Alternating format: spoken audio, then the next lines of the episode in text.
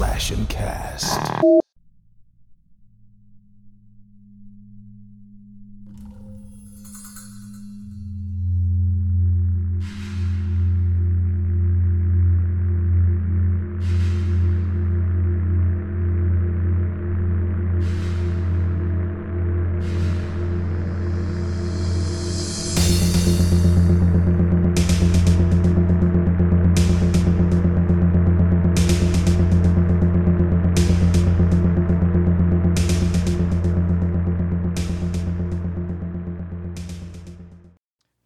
Up, fiends, and welcome back to Handle With Scare, presented by the Slash Endcast Podcast Network. Our show discusses horror movies and the phobias they emphasize. With me tonight to continue our deep dive of religiophobia, which is the fear of religion. Uh, are my co-hosts Holly Hooch and John and guys tonight. Uh, you know, got an interesting uh, and a more controversial uh, horror movie out there. This one's a little divisive within the community in regards to uh, the realistic violence aspect, uh, which we'll get into, because this is not a, a movie that is easily digestible when it comes to its violence. Um, but the way that it uses violence, at least in regards to like the end goal, is kind of unlike a lot of other movies that are kind of like within this subgenre because the movie we're talking about tonight, Martyrs, which came out in 2008, uh, has always kind of like carried that like torture porn uh, subgenre uh, in regards to it because of uh, just the level of intensity of you know just specific scenes in this particular movie. No, agreed. It was my first time watching this movie, and it's a fantastic movie. But yeah, I definitely get why they're the audience is split. Hmm. I mean, I'm split on it myself, Oh. which we'll obviously talk more in depth about. But uh, yeah, no, definitely. Um, we should definitely stick to talking to this about this movie in order because of how much the structure of the movie plays into Right. everything with this movie. you know. Um, especially because it's almost in some ways like each act of the movie is its own thing, Mhm. almost like an anthology story in a weird way. hmm and so, yeah, but I'm definitely split on this movie. But I, I I can understand that because a lot of my friends are kind of like the same way. Uh, so basically, to sum up Martyrs, just kind of like in a nutshell, uh, this is a film that really pushes the envelope uh, in regards to the realistic violence, uh, while also using said violence as a way to kind of like express uh, it's it's f- like philosophical like discourse. So basically, what we have here is we have a story kind of like divided into uh, three parts. You know, we kind of got the early, uh, like the first third of the movie. We kind of got like a home invasion going on. Also got like part revenge story, uh, kind of like tied into that. Uh, the other part obviously deals with more of the torture. Um, but you know, as I said, like the, the torture that's displayed in this movie is um, all about an end goal. And the end goal of the movie is to achieve transfiguration, uh, which is basically like the moment uh, when the body, through you know extreme physical uh, suffering, kind of like it goes beyond its sort of like awareness of like the f- physical state, uh, and you kind of like reach transcendence, so to speak. Uh, so we're looking at like the state of a martyr uh, is able to see uh, basically like what is beyond death, all of which kind of stems from this pseudo religious cult and uh, their leader, Mademoiselle. Uh, and, you know, we don't really learn much about that and towards like the very tail end of the movie. Um, but, you know, it's it was just something that, like, I remember the first time I saw this movie. And after the ending, which is very open ended, I will just say that outright if you have not seen this movie, uh, it is left vague on purpose uh, in regards to like why things happened the way that they did and you know everyone might have a different interpretation in regards to that um, but but i just remember at, at some point i actually wrote a paper about martyrs in school Really? yes and it was it was more in tune of like in regards to like current topics in society, more of like the red pill versus blue pill approach to life. Because like I I kind of like compared it to blue pill essentially being uh like Disney. You know, people just wanting to live in like their their fantasy world where you know everything is magic and everything has a happy ending, whereas like Martyrs is more the red pill, uh, which is more like the realistic like underbelly uh, for for lack of a better term. But like that was like way before like we we had like the the other definitions of you know what that is now. Um, but I was just like so enthralled by this movie when I first saw it that I'm like, man, like I just cannot stop thinking about this movie uh, because it just it was really jarring at the time because like I'd already seen the other like new French extreme uh, horror movies that came out like around a similar time, but none of them quite hit the same level as this one did for me. Mhm. Well, yeah, I mean, the beginning, you know, it kind of has, it does the thing in the very beginning where it's kind of like the found footage uh, history of the little girl after she escapes from the warehouse, which is sort of an abandoned warehouse, and she gets out and runs away, and then kind of shows her life Mhm. growing up and everything. And the first part of the movie felt a lot to me like a Japanese like uh horror movie, sort of like The Grudge, you know, the Mhm. Ju-On, where you have the girl who's escaped from the situation and she has like this is how I was sort of interpreting the first act of the movie was that she sort of has survivor guilt because when she escapes she sees that other woman who's being held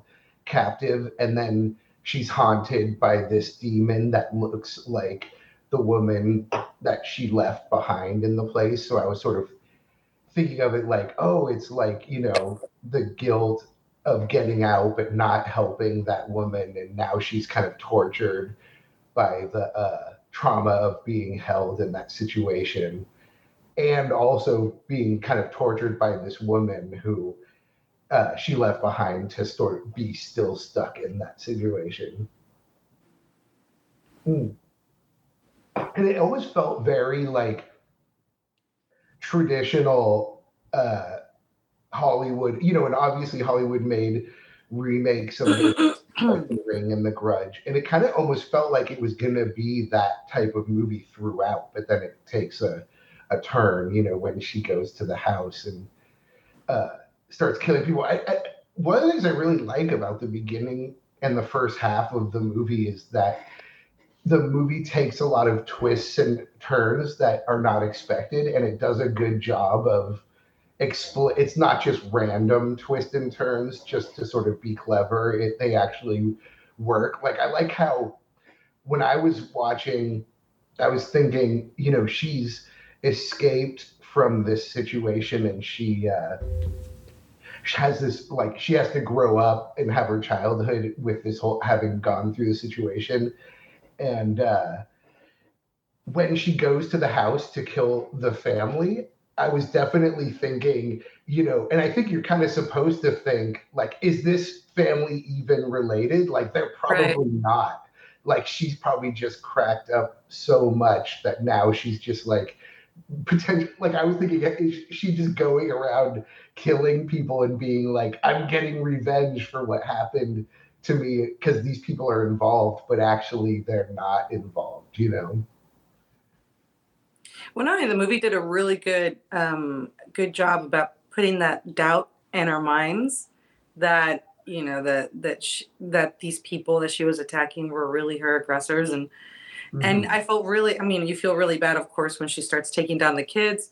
Teenage boy okay. But then little girl yeah that one I was like oh no not the little girl and that was really rough but again you know I um at this point I think it's uh, I think it's so brave of movies to to take it that far. So um, I thought that scene was really strong, and it was you know uh, it's not the beginning of the movie, but it's what about ten minutes in, maybe less. so I thought it was a really strong start to the movie. Yeah, so as as we kind of mentioned, you know, we kind of like open up to a flashback scene uh, with Lucy as she is fleeing, uh, basically uh, kind of like a disheveled uh, slaughterhouse is where she's Mhm. being held captive. Uh, she's been imprisoned and tortured for uh, more than a year at this point. Uh, and then afterwards, you know, she gets placed in an orphanage. Uh, that's where she meets Anna, who is her best friend, who we're also introduced to pretty early on in the movie. Um, and you know, like kind of like the recurring, uh, you know, comments we had during Twisted Tuesday as we are watching this is get you a best friend who will, you know, help you hide the bodies, uh, which is exactly what Anna ends up doing uh, in this case. Uh, you know, once all the carnage at the house actually takes place. Uh, but basically, you know, we we learn really early on that you know Lucy uh, kind of believes that she is being tormented by this, you know, kind of like disfigured woman that John had uh, mentioned earlier, uh, which you know he, he already hit the nail on the head in, in on a coffin in regards to it uh, really tied into her guilt, uh, and that's when we you know fast forward 15 years later. Uh, when you know Lucy comes in, bursting into this house with you know a shotgun, basically just going absolutely to town. And I just remember like initially, like when I when I saw it for the first time, as soon as like that first shotgun blast hit, I'm just like, oh shit, like we're we're in this like already, and then it just progressively, you know, kick the door in further and further as we as we went into the movie. So like it, it was just it was so surreal to see like that display of violence, just because like yeah, we've seen home invasion movies, but a lot of the times it's more of like the the mental torment aspect of the home invasion. You know, it's building the, the tension. It's not just kicking the door open and just laying waste every everyone in sight like it was uh, in in this case. Yeah, uh, the way they set up the family and the characters in the, the family, you really think they're going to be main characters, or at least Right. that the young daughter is going to probably be a main character that's going to go through the movie. I was really impressed with um, how how invested they got us to be in the family with such little amount of time and such little amount of dialogue. So I think we might have had what like two minutes of dialogue, and it was all centered, and it, was all centered on uh, the on the teenage boy and the little. Well, no, it was it was it was. It's not even centered on any of them, but they all managed to have lines that very effectively displayed their personalities and the relationships that they had with each other which you can't i mean every, every horror movie tries to do that you know we, we see that a lot you know try to get us invested in the characters that they're about to kill and for the most part unsuccessfully but in this particular family I mean, like you get the impression that you've got um, mom and dad who are trying to get teenage son to be more serious about his life and his studies. You think you get you you also get the impression the mom's a little bit more overbearing. Maybe she wears a little bit more of the pants in the family. You got little girl who's very precocious. She's very um uh just a happy little kid and and uh you get invested in that as well. Like you you understand the family unit you understand the family dynamic and they made that happen in like less than two minutes so i I was, and, and if it wasn't for that amount of investment, then you can't buy into the amount of doubt that they're selling you in the in the balance or in the remainder of that uh of that scene where they're being gunned down, right? So you got to believe that. Well, you already believe that you know you you you you love these kids. You I'm sorry, that's a strong word. You care about these kids, so you don't want to see them hurt.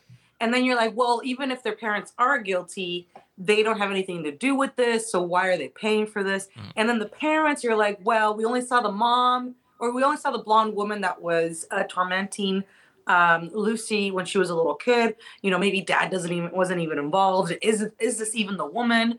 You know, just because she's blonde. And so they they did a really good job of uh of seeing that amount of doubt in the viewer, so Mhm. that that that scene was thoroughly effective, really brutal, really great. Yeah, it, they introduce the care. 'cause, Yeah, they introduce the characters like they're going to be real Mhm. characters in the movie. Usually in uh, tr- more you know traditional horror movies, you know who the people are that are going to die are because they're just like the the like mannequin characters that two dimensional killed. yeah. and so the way that these characters are introduced is you're certain that at least a couple of them are going to be main characters in the story.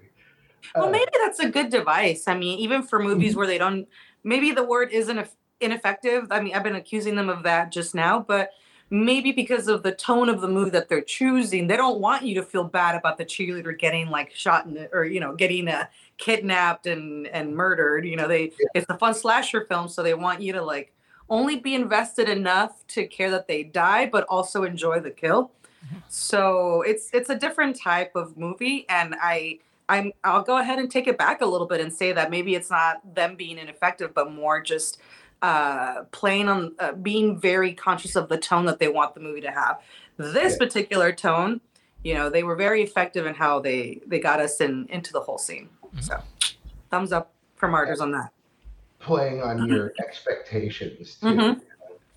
Uh, that you wouldn't, you know, th- they wouldn't possibly just kill these characters right away um, after doing all this setup. You know, you you don't, but it's good because it's you know helps with the realism and uh, makes it, you know, it, they do a lot of this in the movie where you they you know subvert your expectations Mhm. as they say uh, where you know you think because of there's like this normal hollywood language for telling stories you think you know what's going to happen based on how the Right. story is going and the characters are being done but then they you know switch it up and change things and, and it also it's good because it makes you care about the characters and then what's cool is that you already are kind of sympathetic for the girl who was kidnapped and you're kind of already on her side and then Right. they introduce the family and they make you like them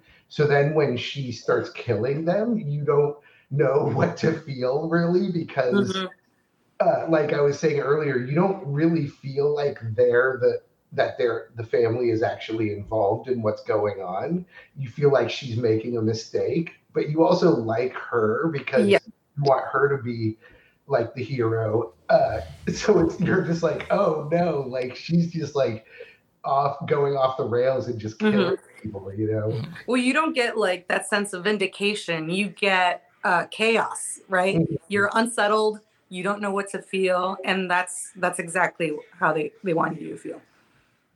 Mm. Like you want it, of course. Like with a movie like sister like, you want her, you want this to be like a revenge story Right. where she is going to get revenge on the people who did this to her. Which she Uh, sort of does. yeah, which of course, is, uh, one of the twists coming up, of course, is that uh, we find out that in fact the the parent, probably both parents, yeah, no, definitely both parents are were involved in the involved yeah. and were the ones who were doing that. I love actually the moment there's a moment where they show when they're setting up the family, they show a news clipping on the refrigerator that says how the uh, daughter was like the champion, like swim meet Oh yeah. she won like a swim meet. And uh, what's great is when uh, the main girl, I forget what her name is in the movie, Anna? Anna, yeah, Anna, if I say it with their accent. uh, but, um, It's French, John. with uh, but um, when the girlfriend comes in, or really the friend who wants to be the girlfriend, I think Right. the idea. Um, when she comes in and she's like, "Are you sure it was them?" Uh, she shows her the news clipping of the little girl, the swim meet thing, and, and the parents are circled, and she's like, "Yes, look, like it's them." But it's kind of cool because it's just that same article from the refrigerator that talks about the swim meet. There's like nothing in the picture or in the article that would be any sort of proof that Just they're the- the ones, you know. On this grainy newspaper. Mhm. Yeah, so it's still like her proof that it's them. You're still just like, uh, I don't know. yeah. And of course, when uh, Anna actually, you know, arrives after Lucy shotguns down the family, you know, you already have like that sort of like hesitation and that horrifying look on her face, just like taking the whole scene in. Uh, but you know, she ultimately decides to help Lucy with you know cleaning up the crime scene a little bit. Yeah, they stage it a little bit in regards to like the bodies uh, propped up in the bathroom. Um, but you know, we also see Anna outside in the rain, you know, dragging the corpses, you know, through to bury them in like the backyard, uh, essentially. Uh, and you know, while this is happening, you know, we we also come to find out that uh, you know, when, when Anna comes back inside, like she finds uh, Gabrielle, which is the the mother, uh, in this case, uh, is still alive, and she tries to help uh, the mom escape. And of course, you know, Hides her from Lucy. of course, Lucy finds this out, and uh, you know things just escalate again at that point. But you know, it's it's one of those situations like if you're Anna here, it's just like, well, you want to be there for your friend, but at the same time, you know, you're still like trying to save a life, and you know, maybe you don't know like the full picture of everything that happened to uh, Lucy, you know, back when she was a kid and being tortured by uh, this family, at, at least supposedly, uh, which you know came to be true in this case. Um, but you know, it's it, it's all there, and we also have like the demonic woman that Lucy is seeing, uh, who you know resembles another one of the victims, and you know, there's a lot of like deep cuts in this movie quite literally uh in regards to the violence aspect. And i just i i remember the first time when i saw it when we got to uh, the scraping of the back in particular, like ripping off the flesh. I went so hard in that particular scene where I'm just like, holy shit, like I was taken back by it because mm-hmm. you know, yes, we we've seen like a lot of violence in in cinema, um, but just the way that this one was displayed and just like seeing all the markings, whether it was on Lucy or any of the other victims, it just felt like it was just taken to a completely different level. And I I don't know if there's been another movie since that has like made me feel like that same sort of way. Sure, like we all have like certain uh, triggers, like eye trauma, for example, when we're talking about like Giallo films. Perfect example I cannot stand eye trauma in in cinema. Like that's like the only other thing that like really drives me up the it wall. It comes up a lot, and it's it's it's a frequent one. So like anytime it's, I'm just like, I mean, I'll still watch it, but it's just like I want to look away. Like I cannot deal with this.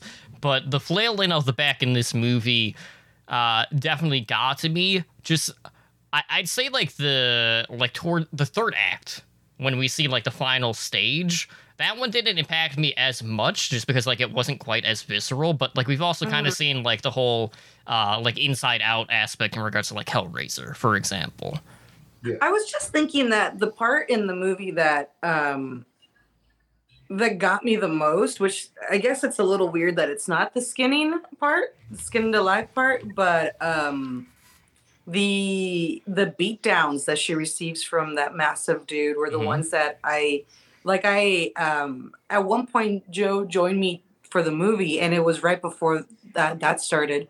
And um you know, I quickly explained to him the the premise of the movie. So you know, because I was like, "What are you watching?"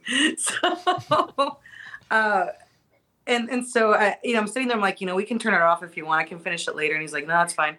But um, you know, when I'm watching horror movies, my brain works overtime to tell mm-hmm. to try to tell apart what uh, how how it's fake, right? So my my brain works overtime to say, oh, uh, you know, you know, this is a suit, this is this, this is that, and so the more outlandish something is, the more my brain is easy. It easily says, you know, this is how it's fake. But when things seem um, are, are closer to reality, that's when my brain like isn't like doesn't know how to do that very well. And so the scenes where this gigantic dude is just punching Anna like full force in the stomach and like and beating her so like savagely like that like i you know i found myself kind of looking away a little bit and again like it's not the most extreme scenes but it's the ones that seem so close to like that's what it would look like if it was real you know mm-hmm. so that was yeah and so that's the you, I, I'll say that that was that was really that was really upsetting actually. Yeah, For me.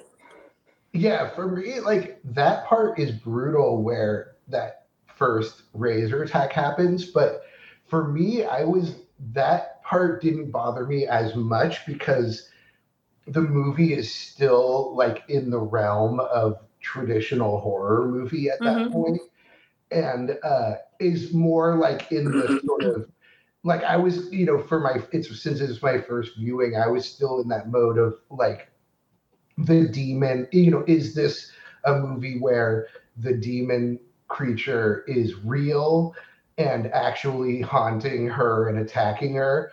Or is it, you know, her hallucinating it? Um, and it's a manifestation of her guilt and it's it's her like cutting herself and doing it to herself. That part, that part was yeah. And so what's interesting is when the when it jumps on her back and is cutting her back, and then she shows the other girl. I guess Anna's the other girl, and Lucy's the, the hmm victim. Uh, I was like, oh, well, that's kind of like proof that the creature That she's real. is real because Yeah. she's cut in places where she couldn't reach herself uh, to do it on herself. Uh, and so I was like, oh, okay, well, that's maybe what's going on. And then they pretty quickly after that show actually show the thing attack her again when it when she cuts her arms. And uh, you see that she is actually cutting herself in that attack. But um but no i was still kind of in the movie mode for that. And that's brutal. And it, though and it does kind of remind me of hellraiser 2 when uh, the guy is cutting himself with a straight razor like that hellraiser 2 is a pretty comic booky kind of movie. Hmm doesn't like take place in the real world with real world violence but that one part is really disturbing though in that movie. Mhm. and it happens pretty early on. Hmm but uh but yeah no I, and uh it is super violent but i still kind of had it in that like movie violence mode you know? But which will change as we come up but Yeah, absolutely. Um, so we also, uh, in regards to like Gabrielle still being alive, that doesn't really last too long because uh, Lucy does just bash her to death with a hammer repeatedly, like hits her like 14 times or however many times it was, and you know that's another thing where it's like. I, you got her, and she's still just wailing away constantly. And you just see all the blood splatter. Uh, so definitely over the top uh, in in that regard. And then of course, you know, she's attacked by uh, you know the quote demonic woman.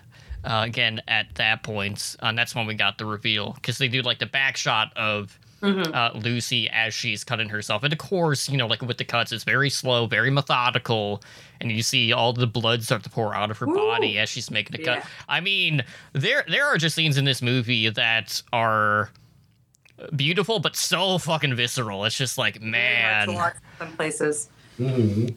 I really like that was a really interesting aspect of the of the movie, right? Like I'll I'll I mean I don't think consider this a spoiler, but the movie does such a really good job of keeping uh, uh giving away revelations throughout the movie.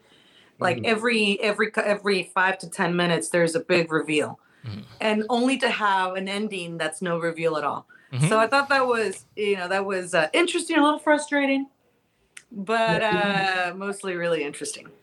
yeah no as we get to the uh you know yeah no it, the first you know hour of the movie is really well paced and uh the storytelling and the plot is moving forward. And as you say we're we're like learning. It's like we have these confusing situations and then we learn what's actually going on and it makes sense and we learn more about the story.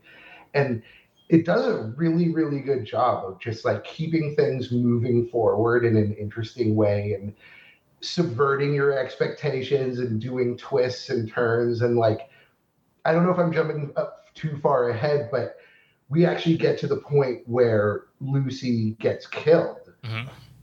i don't know if i'm you know jumping too far ahead by mentioning this but this is like another moment similar to like when she starts gun- immediately gunning down the family and all of that stuff where we kind of have this big twist. Like we thought the family were going to be ca- uh, characters.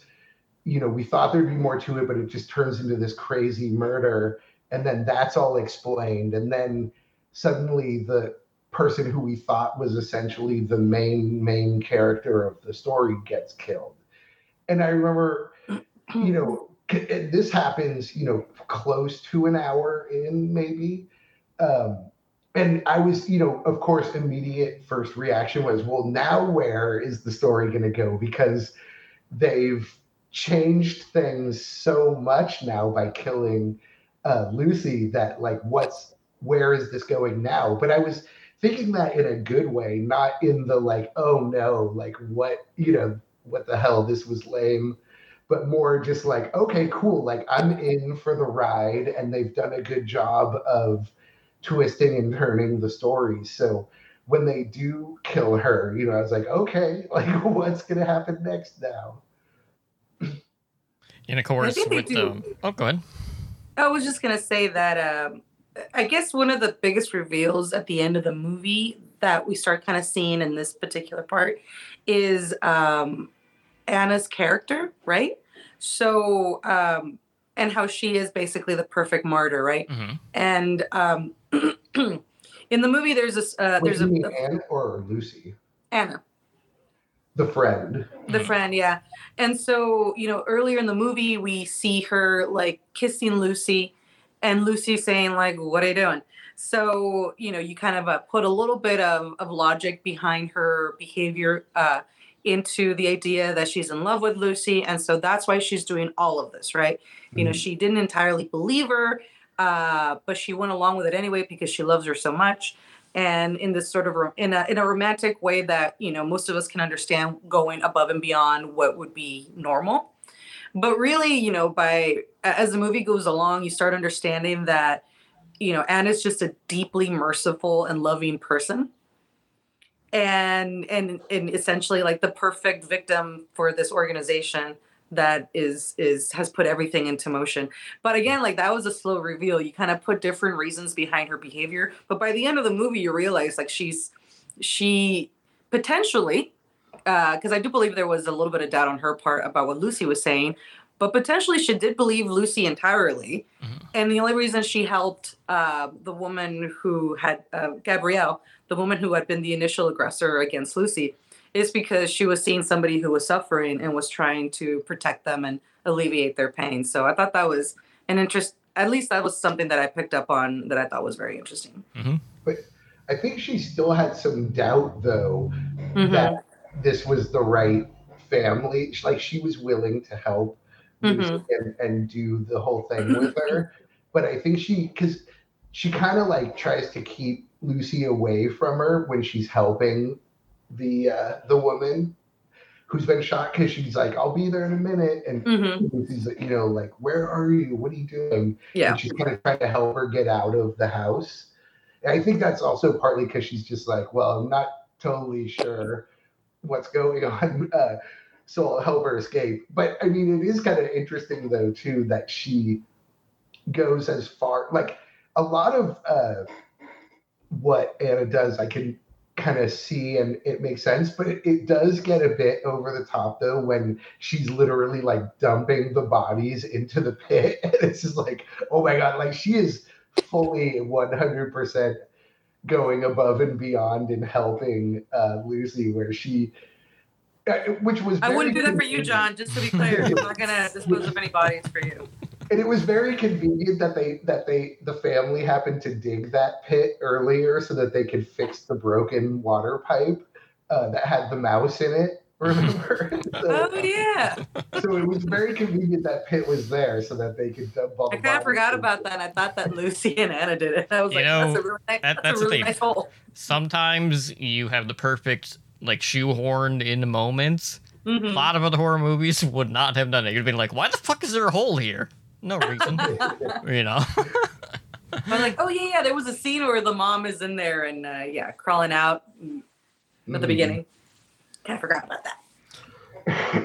yeah, so uh, you know, as we mentioned, Lucy does end up killing herself. You know, we kind of got the mm-hmm. visual of her uh, just trying to like alleviate like just her mental suffering after being tortured, uh, and she ends up slitting her own throat. Uh, and you know she also kind of like bashes her head against the wall repeatedly uh, as well, which was pretty brutal.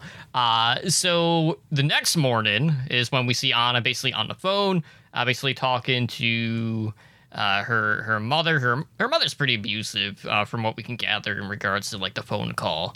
Uh, and that's when she discovers that there is this secret passageway in the home's living room, which kind of like leads to this subterranean chamber. Um, so if you guys have seen like Barbarian, you kind of know what to expect Mhm. here. Uh, you know, we're not measuring for property value like Justin Long was, uh, but in this case, uh, you know, there there's a lot going on in regards to the basement of this house. Uh, and of course, you know, this is where all of the women have been imprisoned. Uh, so like this is like the eye-opening moment, like oh shit, like Lucy, you know, was right about uh, you know this family.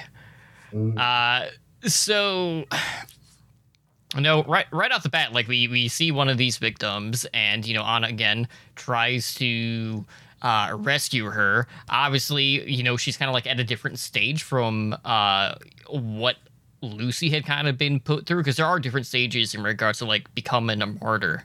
Uh, in But regards what to is like the trials stage where you get a helmet put on your head that's permanent? I don't know.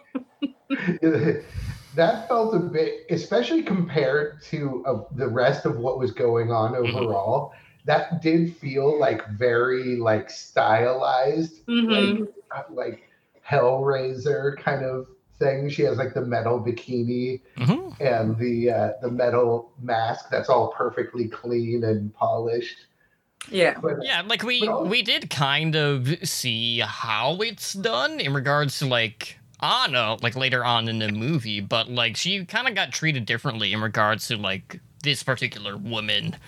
Uh, because like in this case, like you know, you kind of like have that steel blindfold uh, that is basically just been stapled uh, into the woman's skull. Uh, and you know that scene in particular is pretty brutal too, because you know you see the woman uh, basically getting put into the bathtub, and you know you're trying to like pry Mhm. uh, the staples out of the head, and just the amount of blood that comes out. Like it's it's another one of those brutal scenes, and of course, you know when she rips the helmet off too, you kind of like have the uh, demasking. Uh, for lack of a better term, uh, but you know, honestly, like really on top of things, like quickly like wraps a towel uh, over the woman's head to you know help help with all of the the blood loss uh, in this case. But man, like that shit was like really in there. I was definitely thinking, you know, you could just like maybe you should just wait for the paramedics and the doctors. You could call the cops and the and the fire department, and then they can take the staples out. You don't have Yeah. to actually take the staples out yourself right now. Why would you hang around, uh, you know, a, a, a murder scene like that? Yeah, no, I, I one of the things, uh, and it's ex- it ends up being explained, but it, one of the things I kept thinking was they're just they've been hanging out in this house for like two or three days now. yeah. and no cops have shown up and nobody's tried to call or find out what happened to the family who have now you know dropped out of complete communication with everybody for several days. But it does end up kind of working that that happened because once we find out that they're part of that organization um, it then makes sense that cops or nobody ever really showed up. Although eventually people do show up but it's not the police but Mhm. but also i was a little bit confused too because the woman she finds underneath looked to me to be the same woman who was who she saw when she was escaping 15 years earlier I think it was, right? which i guess means that that same woman has been in there for like over 15 15 plus years, yeah. Mhm. Um, but yeah, no, I, it was cool, but it definitely had that kind of saw element to it, Mhm. her setup, which felt a little out of place with the way the rest of the movie was being done, you know. Mhm. And and you know, as we kind of mentioned with later with the skinning and stuff, felt kind of Hellraiser-ish too, um, a bit Cenobite like. Uh, but um, but then yeah, no, I was definitely like, okay, you don't have to be the one who takes the mask off. You can just call the paramedic. A medical professional. let them deal with it. And then there's another twist that happens, of course, at this point, which is then she gets taken out. Uh-huh. and secret and Matrix agents, speaking of red pill and blue pill, Uh-huh. Mhm. um, some Matrix agents show up in, in black trench coats and not looking like any part of any government agency or anything like that. It was a really um, cool scene to see the, the the woman in the middle bikini, as you call it, um, sort of running around the house, blind, you know, blindly because she's got the mask on, and just uh, basically, you know, leaving her mark on all these like perfectly clean walls. Well, what's Mhm. left of the perfectly clean walls after the the family massacre. But it, it would I don't know like the just juxtaposition, if you will. Mhm. it was it was a very um, it was a cool scene. Mhm. But yeah, and uh, on, on top of that too, it's like this is the second time in this movie, you know, out or well, second time including uh, Lucy, uh, that we you know kind of like understand like in regards to all the trauma they've been put through. They had both reached like this point where they were hallucinated and seeing things. In Lucy's case, it was uh, you know the reflection of her guilt. Uh, the woman in the bikini was basically hallucinating that she had bugs crawling all over her body. So Right. like we would see her like grab the knife and like try to like essentially just like shave them off, uh, which was pretty rough uh, as Yeah. well. But man, it's just like you know, it kind of reminded me of uh, a bug. Yeah. That's right. Another And another also- throwback. and again and also again hellraiser too because he uh cuts he's cutting bugs off himself the guy with the razor in hellraiser too um but yeah this is pretty brutal but again still at this point for me very much still in the realm of a horror movie like in the horror movie world not like the real world you know Mhm. Because now we're coming to the point where um this, and this you know where i think as you mentioned people are split on the movie uh this is where it happens as far as i, I would uh, think. Like i definitely the violence leading up to this is pretty extreme and uh realistic and and real but to me i feel like the the kind of break where I think maybe people start to get uncomfortable with it in a more real way is when uh, Anna then gets, they decide to kill the woman with the mask and then uh, take Anna and make her the new experiment, basically. yeah. That was a huge bummer. and I guess for me, it's like it's not just the violence and because like the uh, part where she then gets captured, you know, it basically there, as you mentioned, Holly, excuse me, burping. Um, you know, she they just start beating her basically. It's not like stylized horror movie violence anymore. It's it's just like real world violence at this point. And they're like force feeding her and beating her. And uh, one of the problems, even beyond the violence that I kind of have at this point in the movie, is that it for me it feels like the story basically just kind of stops at this point because up at, for the first hour up until this point, this movie's just been like boom, boom, boom. Things are happening. We're moving. The, the story moving along, yeah. Yeah, we're just like cruising at a fast pace. Like Mhm. things are happening left and right. And then once she gets kidnapped and ends up in that situation, it's just like she gets fed, she gets beaten, and then she's in the chair, and then they feed her, and then they And then she again. pees. Yeah. Mhm. And yeah, and it's like, and that goes on for about 25, 30 minutes Oof. continuously.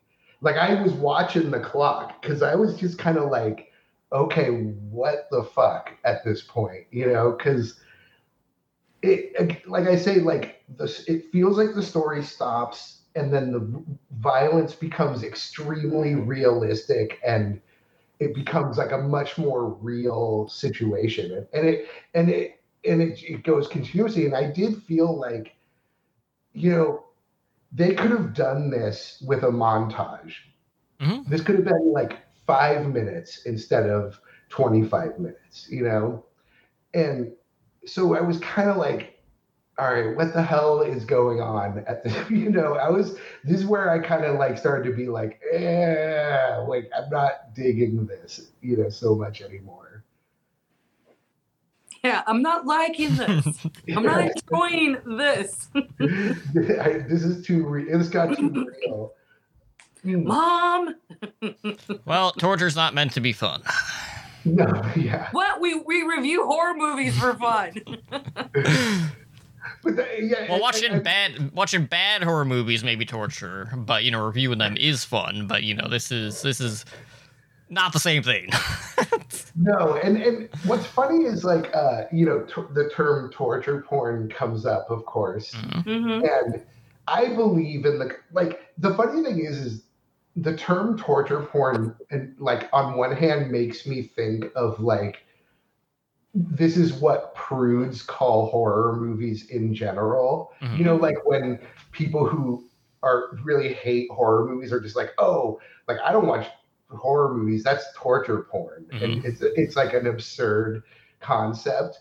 But but I actually do believe in the concept of torture porn and that there are movies, and that literally it's like porn, where in a porn movie the the most important thing is the sex, and then any story or characters are secondary hmm to that. You know the sex is the main thing. So torture porn is where the torturing of the character is the primary thing and uh, the story and the plot are secondary.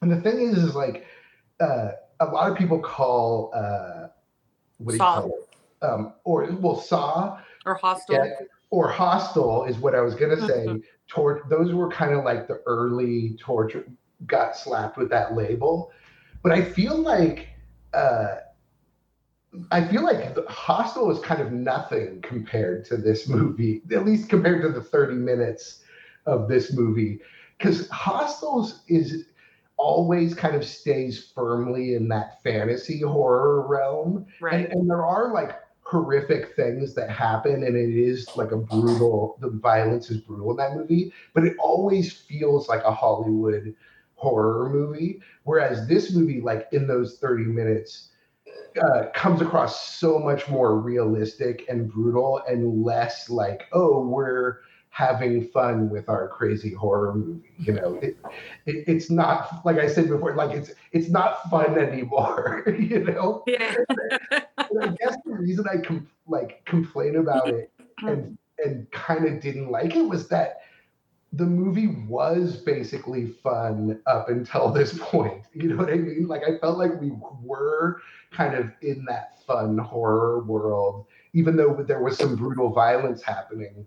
And now you're feeling a little complicit because you're still yeah, watching. and then it's like when it gets to this, it's like Yeah. I don't like this anymore. I want the, I want Anna to beat up the big guy. That's I mean, essentially that's that's what you're waiting for. Like at one point is she Yeah. just gonna get tired of this shit and like actually start to fight back.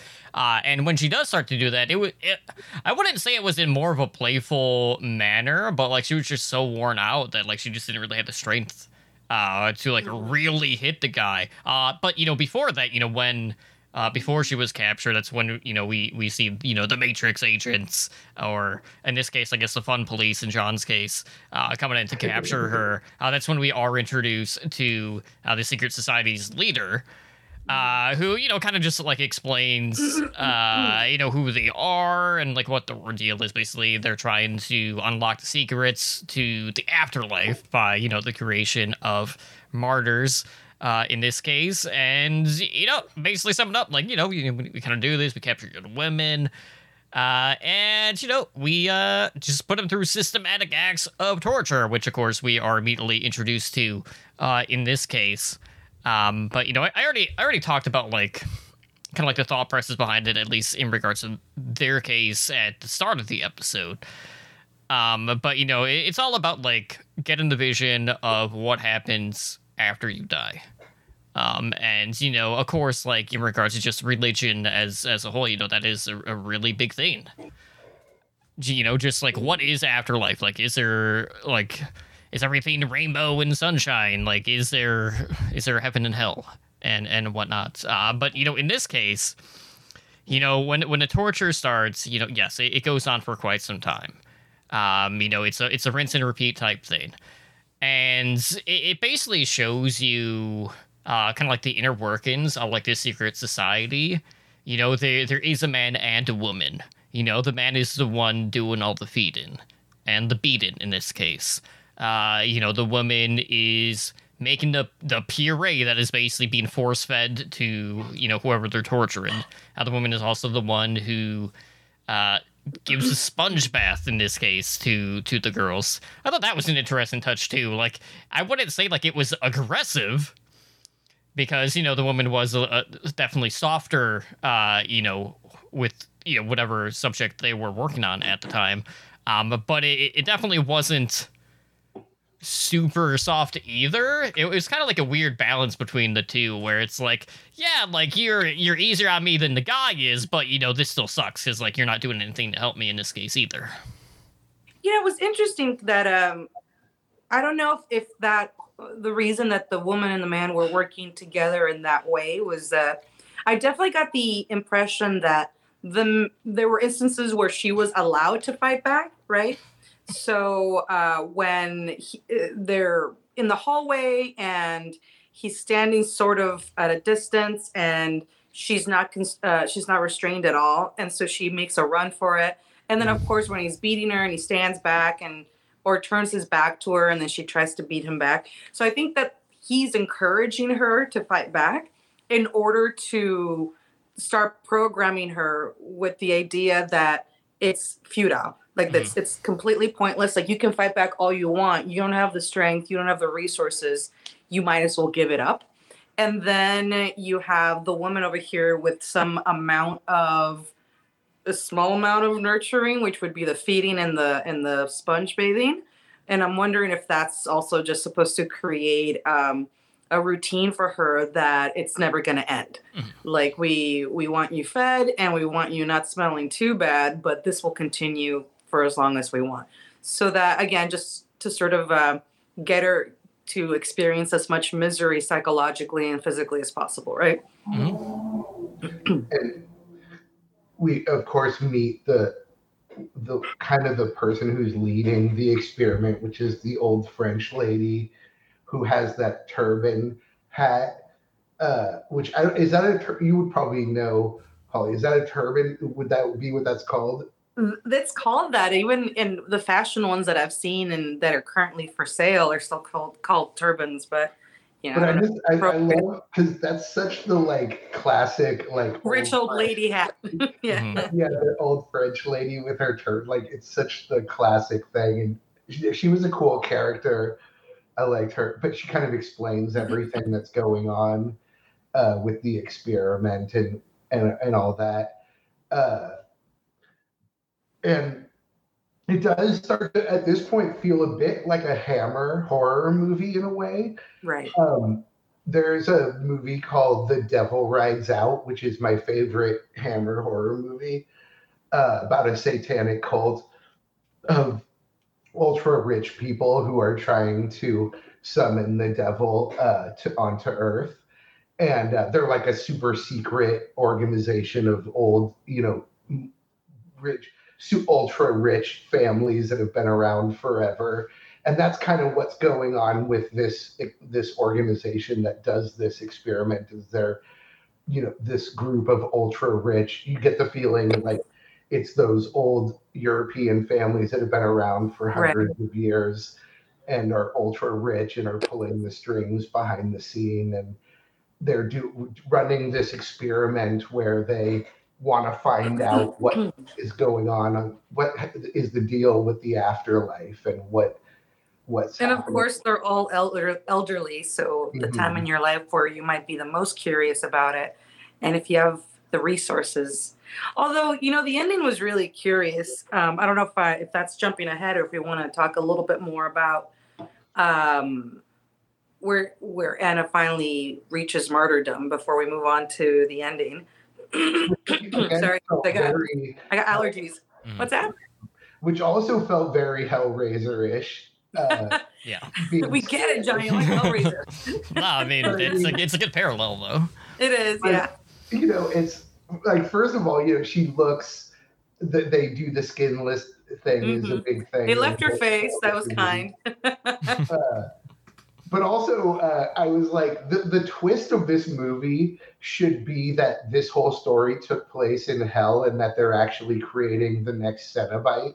And that uh, Anna is going to now become a Cenobite because she's the one who like endured the most. Mhm. I got the uh, I, I went the more depressing route, which is so yeah, like you were saying, you know, the, these are likely the oldest because I think you know the the richest families in the world have been the richest families in the world since Yeah. uh, It's you know for a long, long time, and um, you get the sense that these people believe in an afterlife, which is why they're sort of chasing this information, Mhm. but they don't believe that they're subject to um, any punishment. Speak, you know, considering how how they're going about, you know, getting this information, the amount of, you know, they, they talked about young women and children. That's you know that those were their targets for for martyrdom, and and complete and utter torture. And so this idea that uh, that rich people are not only above the law, but they're above, you know, even theoretically God's law, if you believe in such a thing. Mhm. And they're com- they, they're they're completely uh, just, you know, they're, they're not com- they're completely unbothered by the idea that they might be punished because they're supporting intense, brutal, you know, uh, uh, torture. Mhm.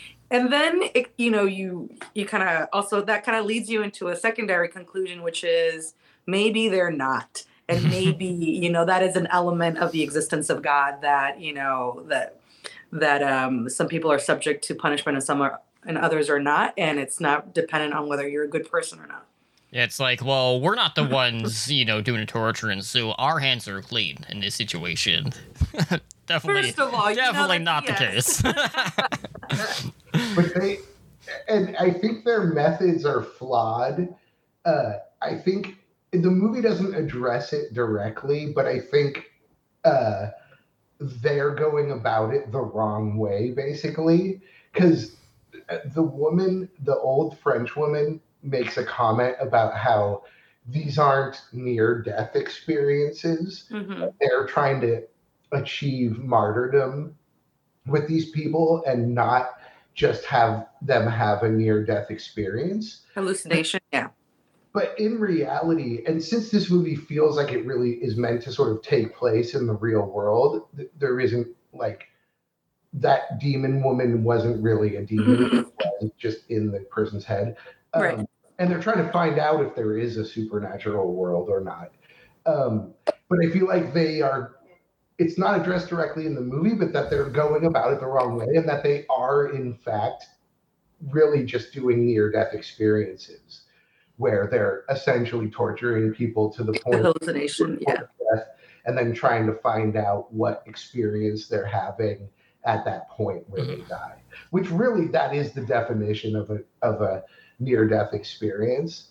Um, but they're trying they're kind of like, no, no, no, we're smart people and we're gonna act, we're actually trying to do martyrdom because you know uh like I, th- I think their whole plan sort of is based on uh jesus martyrdom where when jesus is on the cross and he's about to die he literally communicates directly with god who responds back to him and then takes him up to heaven.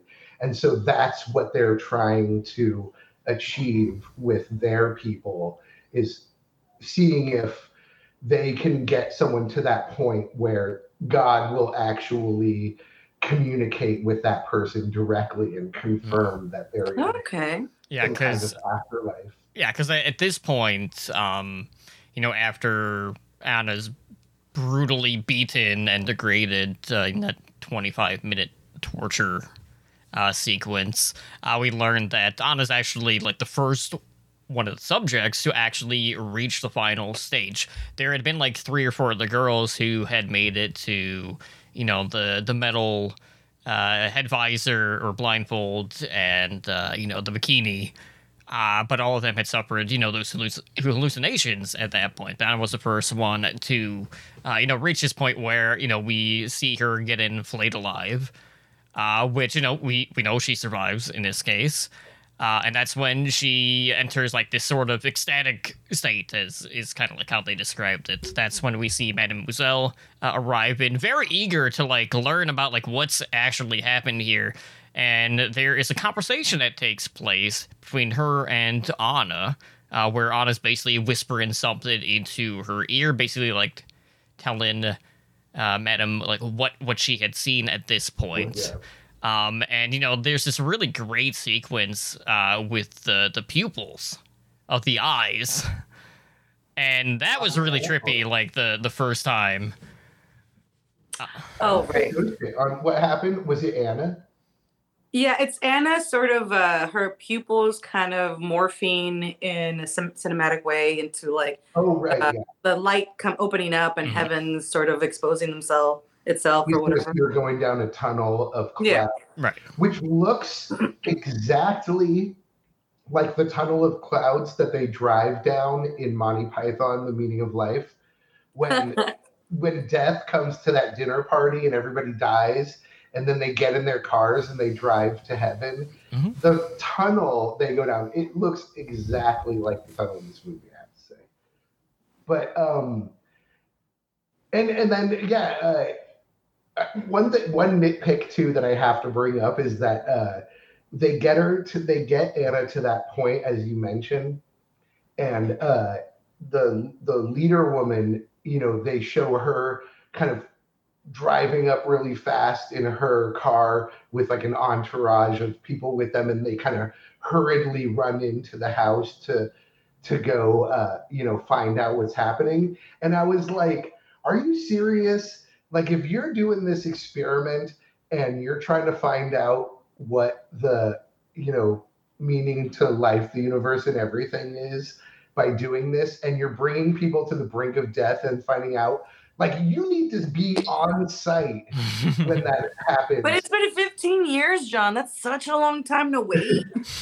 yeah i know but it's just like how how shitty would it be to she's like driving up running into the house and they're like oh sorry anna already di- she just died like 30 seconds yeah, ago." she she should have been on site when they started to uh flay Skin her. Yeah. Yeah. totally. They should have been like, we're beginning the final process. You need to be here.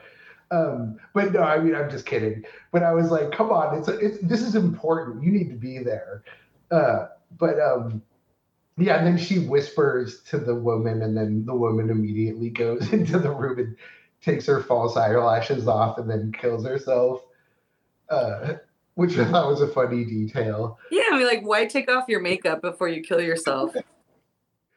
And I do have a little bit of a nitpick about this ending as well.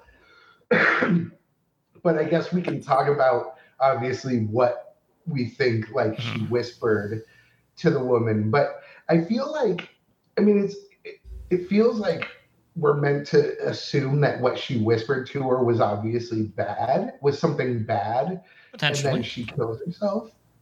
But I feel like, well, no, I know that's the thing, because it's like, I feel like, why would you? Why would it inspire her to kill herself?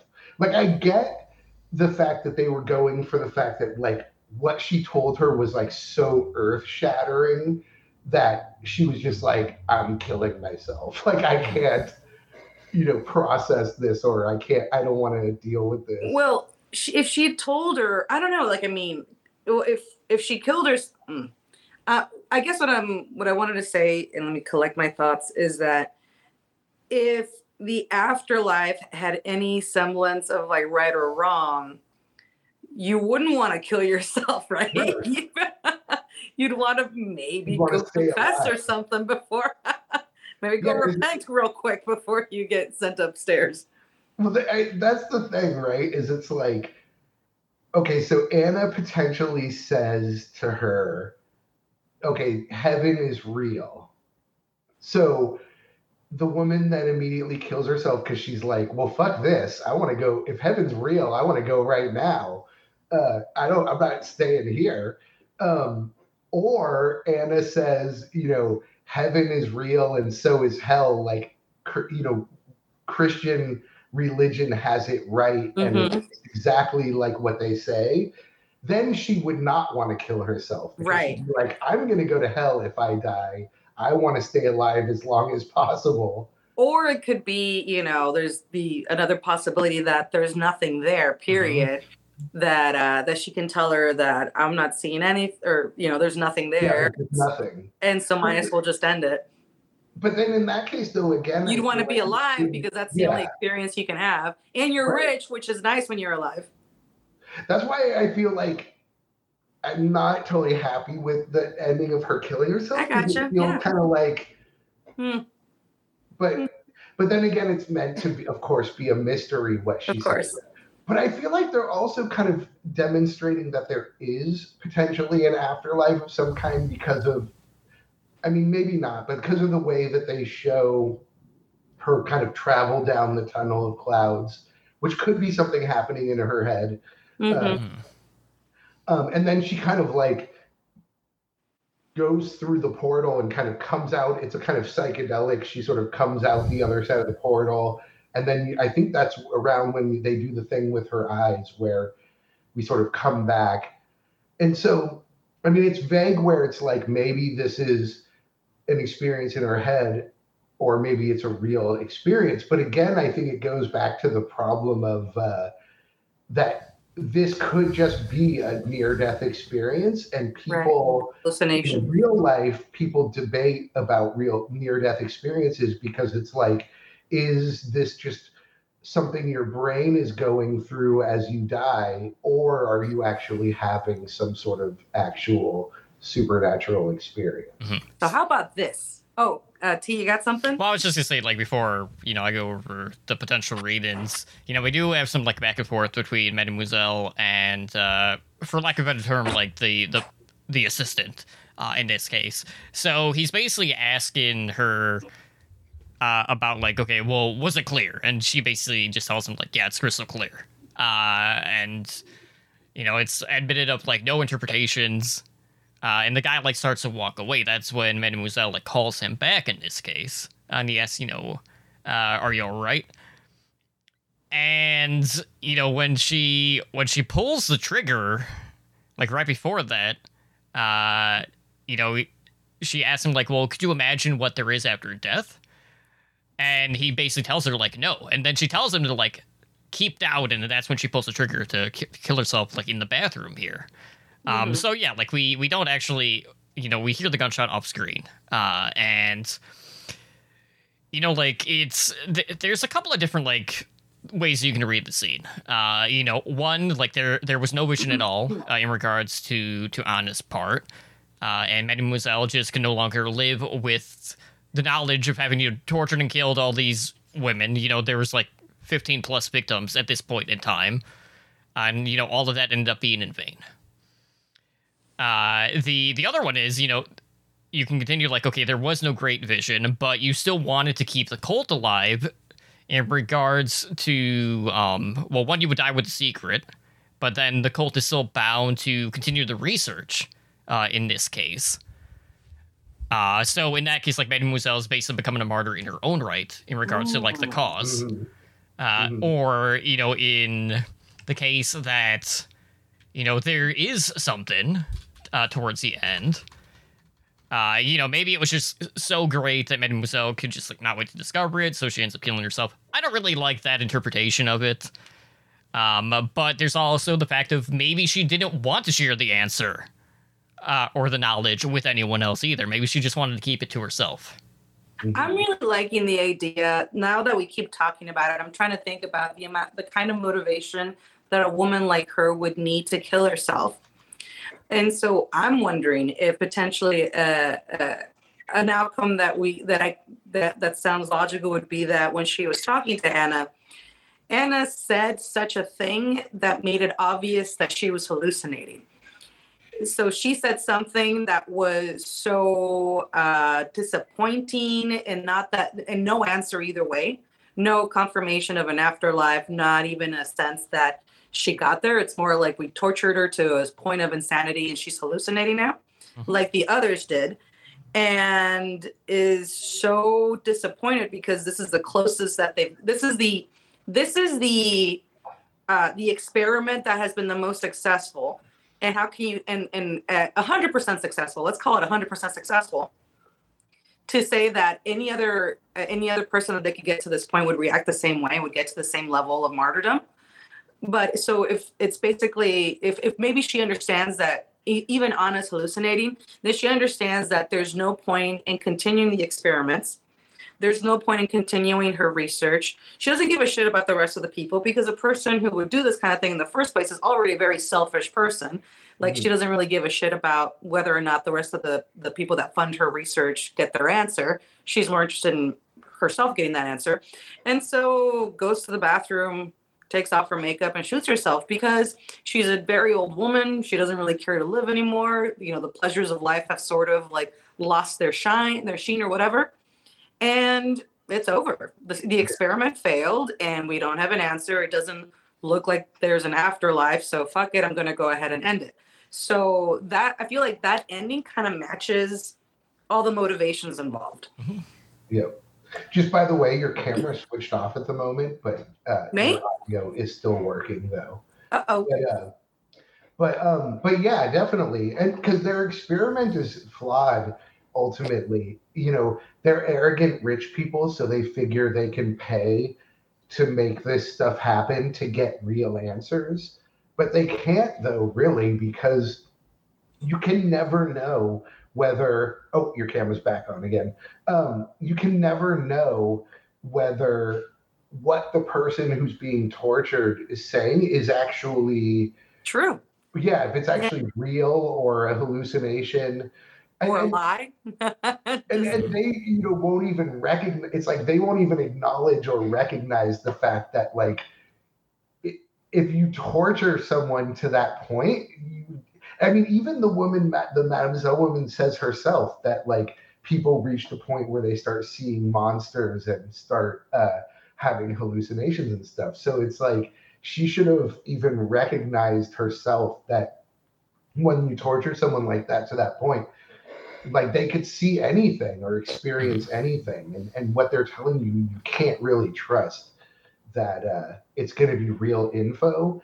Hmm but but i like the fact though it still works for me though too because the people who do this experiment and pay to make this happen are super rich and arrogant and think that they can get these answers by doing this you know but and won't acknowledge that it's just like what they're doing is ultimately bullshit you know it's like Yeah, it's it's very easy to to see like the possibility of after you know doing these trials for 15 years to like seek answers like to what happens after uh, life that you know you could just be easily blinded uh, by whatever was being told to you as long as it would like fit your narrative uh, in this case. and this is the kind of thing too by the way that it would not surprise me and i'm probably i'm reasonably sure that groups like this probably do exist and do do these Mhm. things in real life because absolutely it's just like those ultra wealthy people like get up to some insane shit because they have the money to basically do whatever they want so it's just like oh if And the arrogance, well, maybe not arrogance. I won't call it arrogance. I'll call it self confidence.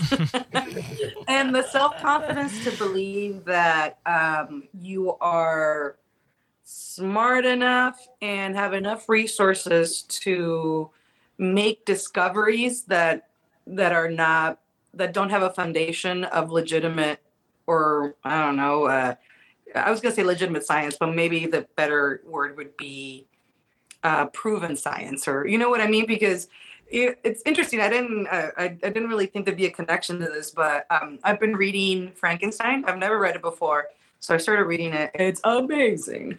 And so uh, you know, like you've got Vic, uh, uh, Victor Frankenstein, who he's just a he's just a, some dude at school, and, he, Mhm. and he just starts studying, you know, you know, uh, life and death, and and uh, and and and he has like again like the self confidence and a little bit of money enough to like go ahead and just start doing experiments and and actually have a breakthrough. And I can't. I mean, I'm guessing that's. I mean, that's that's how a lot of you know science got started, of course. But to you know to have an idea that at this late stage. you can figure out something about the afterlife by doing something like this. They didn't even try to hook her up to some sort of computer probes to read her brainwaves. Mm-hmm. Man, I know. Yeah, they should have hooked her up.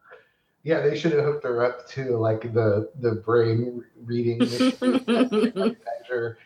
because they do have like a scientific looking lab set up down there. Mm-hmm. Um, that they were kind of using science, you know, the right. idea is they were using science to try to figure this out but yeah, it was a little bit not as scientific as it probably should have been. And but again, that sort of idea that like people with money and uh, the confidence to to use it uh, can go ahead and start their own experiments and mm-hmm. do their own research. yeah, and do research that would be unacceptable in normal, um, like ac- in the normal academic world, because you right. can't obviously experiment on people in that way uh, but they do, of course. But yeah, no, but ultimately, like the flaw of the fact that and when she says she uh, says keep doubting because ultimately like if you're part of this group and you're doing this then you doubt whether you're coming from a place of doubting whether there's an afterlife. Because if if you thought there if you were like a really religious person and you thought there was an afterlife you wouldn't need to do these experiments. You would just be sure you would believe yeah. so, so these are definitely people who are not really religious or and don't really believe in that kind of stuff but are using their power and money as a way to sort of brute force find out if this is like a real thing hmm. And I just feel like you would think that, well, this isn't based on any type of logic, but maybe some people would feel uh, if they're in that position where they're pretty evil and pretty rich, you don't want there to uh, be a, an afterlife that is uh, the, the, kind of afterlife that is taught in in religious uh, mm-hmm. in religious dogma or whatnot. I mean, you the circular sort of idea of you know death and and and, and uh, an afterlife and and maybe even rebirth is you know that's it's a good it's a good story for somebody who's not having the best time on earth. But if but you're having a great time just hurting people and, and being filthy rich you kind of don't want it to stop. You just want it to be like one straight line yeah and you don't want there to be an afterlife where you could be punished for your sin. Right. Mm-hmm. or where you wouldn't have the same status or or resources that you have in this one. Well yeah and you can't use your money and wealth to buy your way out of that situation if you go to hell if there's actually a hell. You know so uh, maybe like these people are you know investing in this research out of fear although or maybe they're just titillated by the idea of like you know having the ability to find out if there is an afterlife. Yeah no i think it's it's just uh like i say like it wouldn't surprise me if this existed in real life uh that there's a group doing this. Uh and i think it's just literally that there are a lot of ultra wealthy people who have the same kind of interests that a lot of people have in the supernatural world and the afterlife. And they think to themselves, you know, I have the money and resources to actually do things to try to like find out if this is actually real and I'm to spend money to actually do this and make this happen you know you don't even need a bunch of rich people there's been so many serial killers and kidnappers and other people that just hurt in general that i feel like somebody would have like you know found out if this was how you found out mm-hmm. not to mention uh, the movie uh, the Kevin Bacon movie, uh, Flatliners. Oh yeah, which is about a, a bunch of medical students who medically induce death and they medically cause each other to die to have near death experiences to try to answer whether there's an afterlife uh, which you know and they're not using the martyr method. They're just inducing near death experiences uh, to try to, to answer the same question. You know, the Which is title Flat feel is so cool.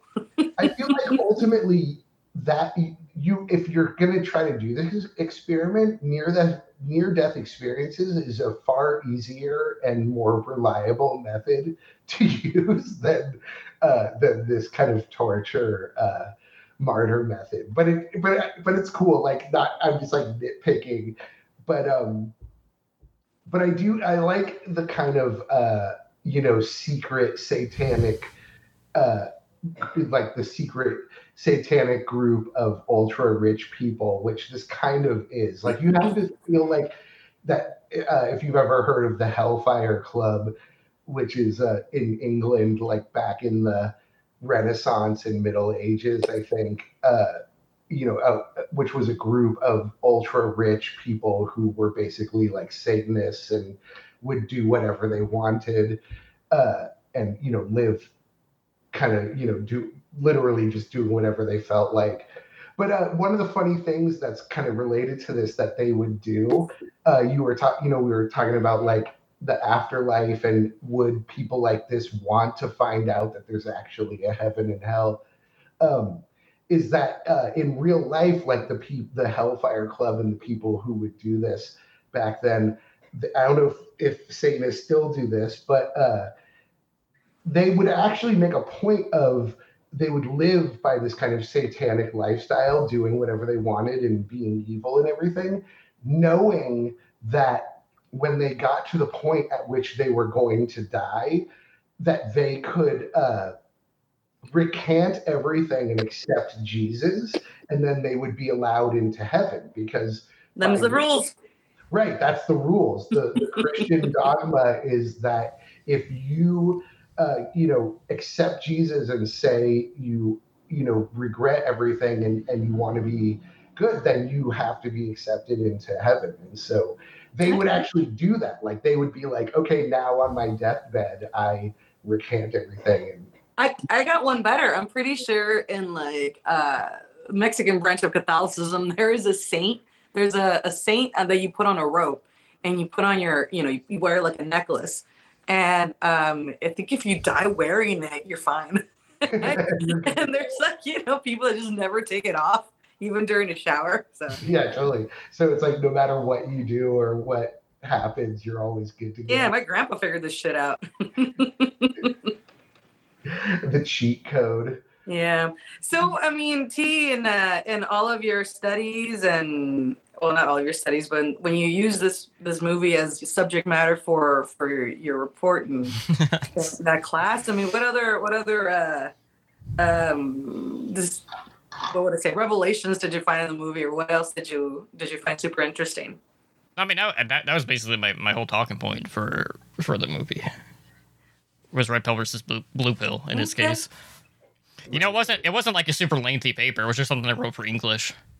Oh, okay. It was like a senior I like, paper. I wrote my thesis on this. Five. No, it's not like a college thesis. but yeah, no, definitely. Um, the kind of yeah, the like you know, they're trying to find out what the real deal is with the world and everything. it's a great thought experiment for sure and uh and uh, I, I think a really good movie and you know yeah really divisive for sure Mhm. For sure, yeah, like those thirty minutes. The, uh, brutal yeah, and definitely like where people would just be like, uh, like I I can't deal deal with this. Mhm. because yeah it goes to a different level and with that part and uh and yeah and like the pace of the story and everything kind of slows down so it's just like i can definitely see you know i, I enjoy the movie more in retrospect but uh but uh i definitely during those 30 minutes was just like oh my god come Mhm. on like i want like please can we kind of get back to things happening and not just have the guy beating her up and then force feeding her pea soup. Uh, but and I was like jokingly like uh, it would be I was thinking like it would be hilarious if that food that pate or paste they made actually tasted really good it just looked, it looked terrible, but it tasted awesome, and it was like like, oatmeal. I I was waiting like on the first watch to see her like throw it up or like spit it out, and then the guy Mhm. have her like lick it off the floor, but they didn't go that direction. no, no. I know she spit it out so much during that section that I was like, why even just don't even bother trying to feed her? She's obviously just gonna spit out So everything. you gotta get your supplements in, okay? Yeah, they got it. Well, that was maybe nit, another nitpick was that uh, they were kind of showing how these previous experiments were long term things, but then when they grabbed up Anna, they kind of just you know were able to accomplish what they needed to accomplish seemingly pretty quickly. That you know that 30 minute section probably I felt like was maybe like a week or several days. You know. Well, I mean, I, I guess part of that would be she'd already endured so much, like dealing with the aftermath in regards to like her best friend. Like, so mm-hmm. she was already kind of tormented, just in in a different way. Yeah, true, true. She was already getting primed for it. But yeah, and then my other nitpick is going back and kind of once I knew everything going on, and then going back and thinking about the beginning of the movie, I was kind of like, wait a minute, why would they have those experiments in that abandoned warehouse area where the young girl young uh, Lucy escaped and ran out and found people. In the second, you know, later in the movie, we it's the underground lab underneath the house, which is in the middle of nowhere with no neighbors, Mhm. which makes far more sense than doing these experiments in some abandoned warehouse district. Well, old lady says that they weren't so organized back then, 15 years ago. So it gives the impression that the experiments have only been going on just over 15 years. Mhm. Okay, 17 years. I guess so. Basically, Lucy and that other woman were almost like among the first, Right.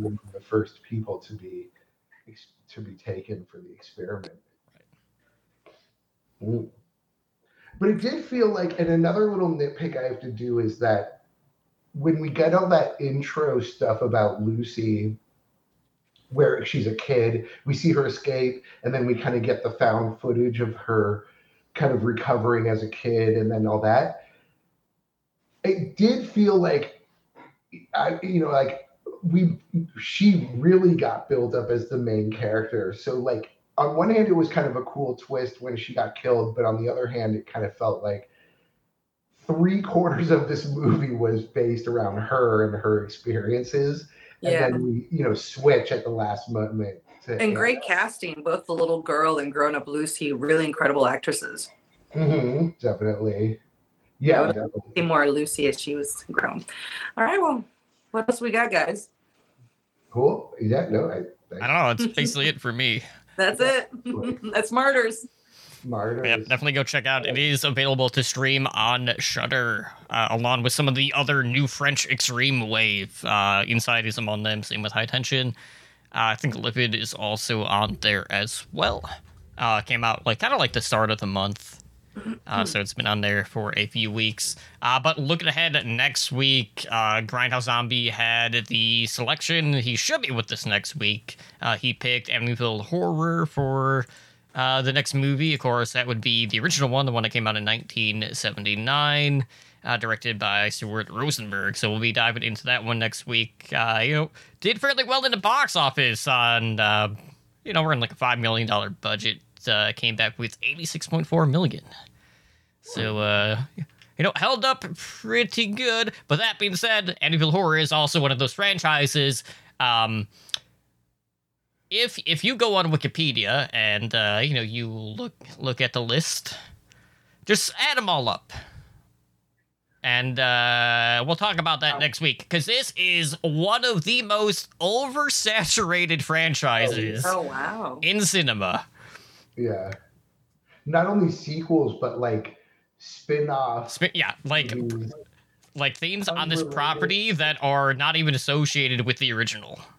Yeah, completely unrelated movies, spin-offs, things that are not even part of the Mhm. main sequel timeline, timeline of which there are even a bunch of those movies in, in the main timeline as well. hmm Definitely. So yeah, we'll be deep diving into that uh, next Wednesday. Uh, but in the meantime, of course, if you guys are looking to keep in contact with us, you can find us over on Twitter at Handle with Scare. You can also reach us via email at handle with scare pod at gmail.com. Uh, but in the meantime, guys, you enjoy your weeks. Uh, again, we'll be streaming uh, Amityville Horror next Tuesday on my Kick channel at kick.com forward slash totemlydrunk. Uh, and Twisted Tuesdays are every Tuesday starting at 7.30 p.m. Pacific time. Um, I had Kickstaff like hop in again uh, this week. You know, and I, I thought it was interesting because you know I've been streaming with like no cam on, but I've had like a microphone on to like do commentary to you know get around uh, free use, and they're basically like telling me they were asking me like if I was watching something on YouTube. And I'm like, "Y- no, we're we're not on YouTube uh, in this case. But then they're just like, oh well, you need to have like a cam or an overlay for for the stream. I'm like, oh, that's that's good to know because initially they just told me I needed to have one or the other. Uh, so I'll have to do an overlay uh, for the stream next week, but that shouldn't take too long. Uh, but at least this staff member was a little bit more communicative, uh, better at communication because a lot of times like they'll just pop in, they'll say something, and they'll dip, or like they'll stay in the channel, but they're just only like lurking, and then they won't respond to you. But uh, whoever I was dealing with yesterday was actually uh, responding to some of the questions I had. So uh, good on that staff member. But uh, you know, it's just one of those cases where it's just like it seems like there's just a blanket direction given by the higher ups, and then you know it trickles down. But then like you know you're just hearing different things from different people, and it it gets kind of. Uh, Kind of confusing in that regard, but we, we had a good time last night watching this movie uh, and you know, I, I'm I'm sure we'll have another good time next week. And Bob, uh, Lonely Bob, one of our patrons, is gonna have the the final selection for the month. I think I think he picked one of the newer Shudder releases. I'll have to double check uh, on that front. But anyways, guys, thank you so much for listening to episode 111 of Handle with Scare. I've been your Whoa. host, Totemly Drunk, joined as always by my co-hosts Holly and Sean, and we'll be back next week. You guys take care.